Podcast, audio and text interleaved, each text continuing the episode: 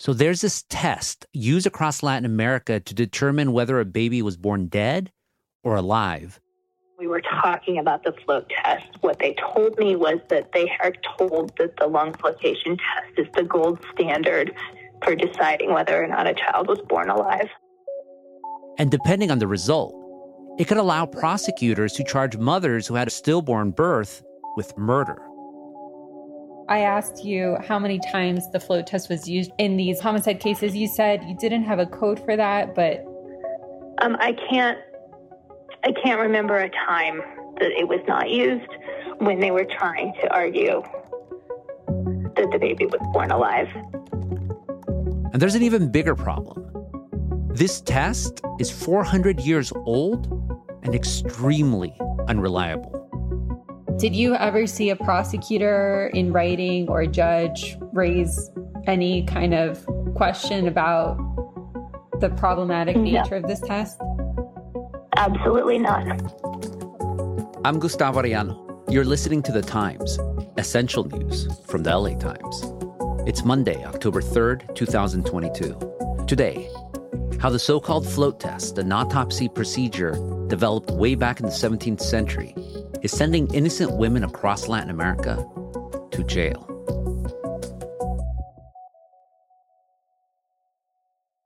Leila Miller is an LA Times foreign correspondent based in Mexico City. Leila, welcome to the Times. Thanks, Gustavo. When I read your story, I honestly couldn't comprehend it. In this day and age that you still have coroners in Latin America using a 400 year test to determine a possible homicide, and it's literally called the float test, which is like such an incredibly unscientific name. What the hell? So, I think part of the reason why it's used so often is that it's a very simple test and it's very cheap to do. So, what it involves is you take the baby's lungs, the newborn's lungs, and you put it in a container of water and you see if it floats. The logic is that if it floats, it means that there was air in the lungs because the baby took a breath. If the lungs of a baby float, in the cases that I looked at, the medical examiner and the prosecutors take that to mean that the baby was born alive. And that opens the door for the prosecutor to file homicide charges against the mother and to build their case that she actually killed her baby. How reliable is a float test? The problem is that air can get into a dead baby's lungs for reasons other than it having taken a breath. Many forensic examiners will say that they would never determine whether a baby was born alive only based on the float test. They might do the float test, but then also a bunch of other tests where you look more closely at a baby's lungs under the microscope or where you take x rays. And that would also help them determine whether a baby was born alive or not. The problem is that in the cases that I was looking at in El Salvador and Argentina and in Mexico, the float test was really being relied on very heavily to determine whether the baby was born alive. And these other tests weren't being used. Even if these babies were born alive, that doesn't mean that they didn't take a few breaths, then die a natural death without anyone being guilty of, of doing anything to them. Jocelyn Viterna is a sociologist at Harvard University, and she's traveled to El Salvador to study these cases involving the float test, cases where women have been prosecuted for, for killing their newborns. There have been about 90 women who've had these cases. But anyway, um, 71 that I have data on right now. I would say uh, 48 of those, I have the entire case file, police reports. So I talked to Jocelyn to try to learn about what she had found. When I was doing trainings with the fiscales, with the federal prosecutors in El Salvador, and we were talking about the float test. What they told me was that they are told that the lung flotation test is the gold standard for deciding whether or not a child was born alive. We'll have more after the break. So, Leila, If forensic examiners in the rest of the world find this float test unreliable, what is it about officials in Latin America that make them think, no, it's actually totally reliable, a gold standard even? I think people are still relying on the float test because it's just so easy to do. You only need a container of water. It's also been used in Mexico and Argentina and El Salvador in countries where there have been um, laws against abortion, and that I think creates a climate where prosecutors look at a woman who has lost her baby with suspicion. In the United States, when you're trying to prove infanticide, not only do you have to prove that there was a, a an individual separate life that breathed on its own, but you also have to prove that there was some sort of action or uh, problematic inaction taken that caused that child's death.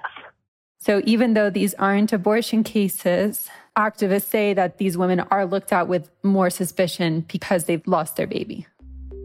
Pregnancy is complicated, pregnancy is difficult, and pregnancy goes wrong even in best of situations. Women can lose their babies in a number of different ways. Many things can go wrong. You can have problems with the umbilical cord. But I think the most important thing that experts say is that if a woman does not receive medical attention while she's giving birth, it's more likely that she might experience some kind of medical emergency. And in the cases that I looked at, these women were mostly giving birth alone in their homes and really didn't have anyone to help them through the process. There was also an absolute unwillingness or even inability to think about the fact that this was any sort of an obstetrical emergency.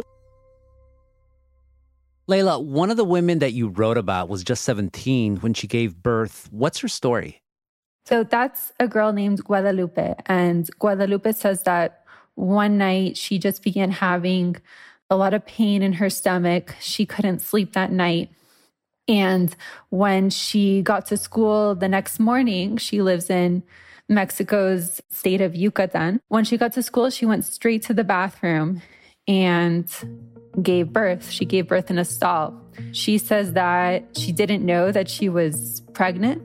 And after she gave birth, she picked the baby up and set it in a trash bin that was next to the stall. Me desmayé porque se rompió una puerta del baño que estaba al lado. Sí, sobre la puerta del sí, y la rompí. And then she was losing a lot of blood and fainted and was basically found by people at her school. Entonces, de ahí ya no recuerdo si entró una compañera y gritó. Solo escuché que dijeron, hablen a la, a la coordinadora y traigan una silla de ruedas. The police were called to Guadalupe's school. She was bleeding really heavily after having given birth, was taken into the hospital. Me preguntó una, una doctora, ¿por qué lo hiciste? ¿Qué, qué, ¿Por qué hiciste eso? Y me dijo, no, uno lo siente. Y yo, pues, yo soy, es más, porque esa me dijo la doctora, yo embarazada, ¿por qué lo hiciste? Y yo, pues. When Guadalupe was in the hospital, she said that a doctor started to ask her why she had done it, why she had killed her baby. And Guadalupe, at that point, I think she was really just in shock. She says that she didn't know she was pregnant. And that's when police started their investigation, and she was ultimately investigated for killing her baby. Guadalupe was a minor when all of this happened to her. Did law enforcement take that into account when they blamed her for the death of her baby? Well, what I know is that Guadalupe was charged in a juvenile court, and I think her age played a role in her being able to wait out the judicial process at home instead of having to go to jail. De ahí citaron a una compañera que tenía eh, citaron a mi abuela, citaron a mi tía y de último citaron a mi hermanito. So the police also started asking her family questions about whether they knew about what had happened. And they said that they didn't know that she was pregnant. Her brother said that, her dad said that. Y también el director le preguntaron que si sabía que estaba embarazada. Le preguntaron hasta la coordinadora que me llevó. Que si sabía que estaba embarazada y todo, y el director no. People at her school said that. So prosecutors ultimately used that to say that Guadalupe had been hiding her pregnancy from the people she was around in order to kill her baby when she gave birth. So, what ended up happening to Guadalupe? So, Guadalupe is still living at home in Yucatan, and she is um, waiting to see what happens with her case. Her case is currently being appealed to a higher court. And while that happens, the whole case is frozen. Do women actually end up serving prison time in some of these cases? Yeah, women in these cases are often sentenced to really heavy prison terms or even life in prison. I spoke to a woman from El Salvador. Her name is Maria Teresa Rivera. She lived with her son, who was about six years old, and her former partner's mother. Quedaba casi a la par de la cama de ella, entonces um, siempre hablábamos antes de acostarnos. And what Maria Teresa says happened is one day after going to sleep, she woke up in pain and left her home to use a latrine that was just outside and ended up giving birth right there. Solo me sentía mareada y, o sea, yo sentí que me iba a morir de una sola vez, no sé. Pero la cuestión es que, como puedo, porque estaba mareada, mareada, veía todo negro como puedo, llego donde dormíamos y ahí donde me, me resbalo o no sé si me caí, yo no sé. Lo único que sé es que cuando mi suegra me encontró yo estaba en el piso. After giving birth, she headed back to the bedroom and just fainted on the way there. And the next thing she knows is she wakes up in a hospital She's chained to a hospital bed and she is accused of having killed her baby. Maria Teresa says that she didn't even know she was pregnant. More after the break. Leila, after Maria Teresa delivered a stillbirth at home, what happened next? Maria Teresa wakes up in a hospital. She's chained to her hospital bed, and cops are, are asking her. Y cuando despierto, yo estaba esposada en una camilla en el hospital y el, los doctores, policías diciéndome a dónde está tu hijo y ellas me comenzaron a tratar de asesina, de que ya había matado a mi hijo, ¿verdad? What did you do with your child? You killed your child and she says that she has no idea, you know, what they're talking about. Y yo decía, sí, yo tengo un hijo y él tiene seis años. Y no me decía, es que vos acabas de tener un hijo. Yo dije, bueno, yo fui al baño y mi baño es de fosa. Y no sé qué es lo que ha pasado, ¿verdad? She has a son, but he's six years old. She didn't understand why she was being accused or really what she was being accused of. And then they did the float test on her uh, stillborn child. Right. The float test was positive, meaning the lungs floated. And that became the base for prosecutors to charge her and to ultimately convict her of homicide. So, when authorities use a float test to determine how the baby died, what's the legal standards then that prosecutors rely on? Like, do they even consider circumstances, or is it literally the lungs float, you're a criminal, the lungs don't float, you're innocent? In the cases that I looked at, prosecutors really just relied on what the forensic examiners told them. So they didn't question the float test and they didn't question the forensic examiner saying that because the lungs floated, the babies were born alive. They also, in cases that I looked at, they would never explore the possibility that the woman had some kind of obstetric emergency that affected her birth. So, uh, Maria Teresa, she's still currently in prison? Maria Teresa, no, she was able to get out of prison after about four years because her legal team appealed her case, arguing precisely that the float test had been improperly relied on. And they also said that there was really no evidence to point to the fact that the baby had died from being asphyxiated, which is what prosecutors had charged. The argument was that her baby had asphyxiated from material in the latrine, but her legal team said that there was really no good science pointing to that. And what's Maria Teresa doing today? Maria Teresa today is in Sweden. Yo, yo vivo en, un, en, una ciudad muy pequeña de Suecia, se llama, eh, el, la comunidad se llama Ovesta, pero los, el municipio se llama Fors. Fors. Um, She's living there with her son. She actually gains asylum in Sweden after prosecutors said that they were going to appeal a judge's decision to release her. Leila, with the women that you interviewed, I mean, how did them going through this, how did it affect their lives? It changed their lives completely. Siempre, yo siempre quería tener más hijos.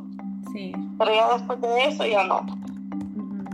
Maria Teresa from El Salvador says that she never wants to have kids again. And she had been planning on having another child. But now, even though she's, you know, safe in Sweden, she's just worried that the same thing might might happen to her again. En ese momento yo me sentía como una mala mamá, como And even though she knows and you know says that she's innocent, she still feels this kind of unexplained guilt um, as a mother for the baby's death.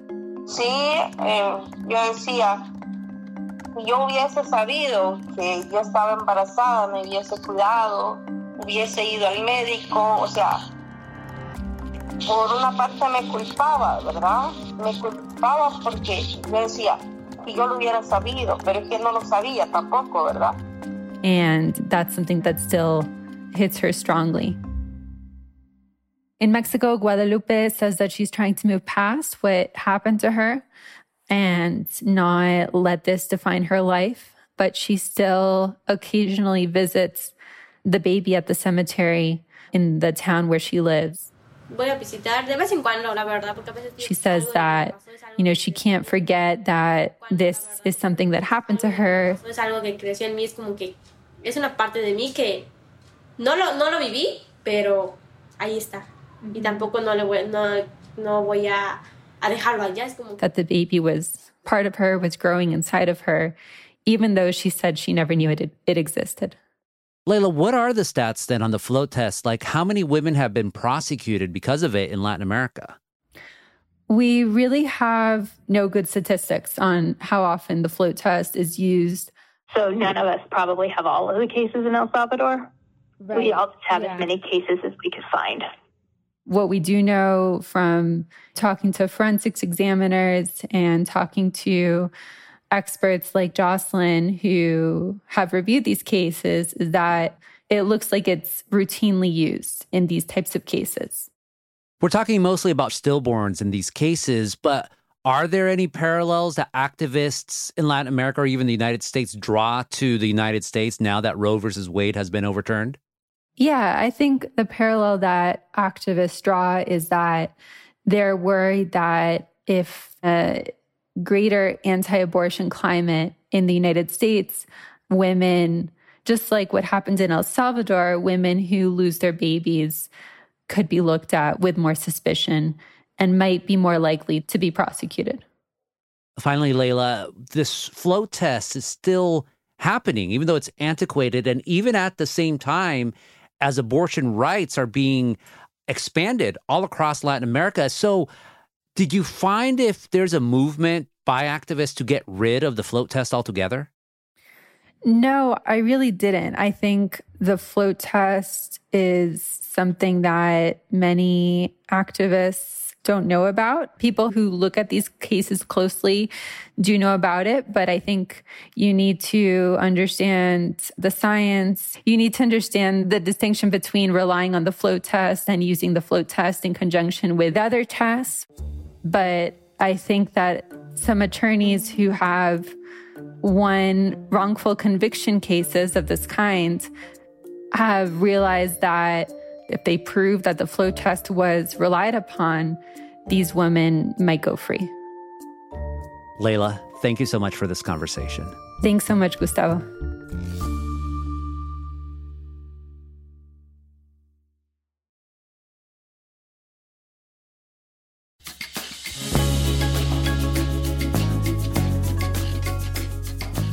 And that's it for this episode of The Times, essential news from the LA Times.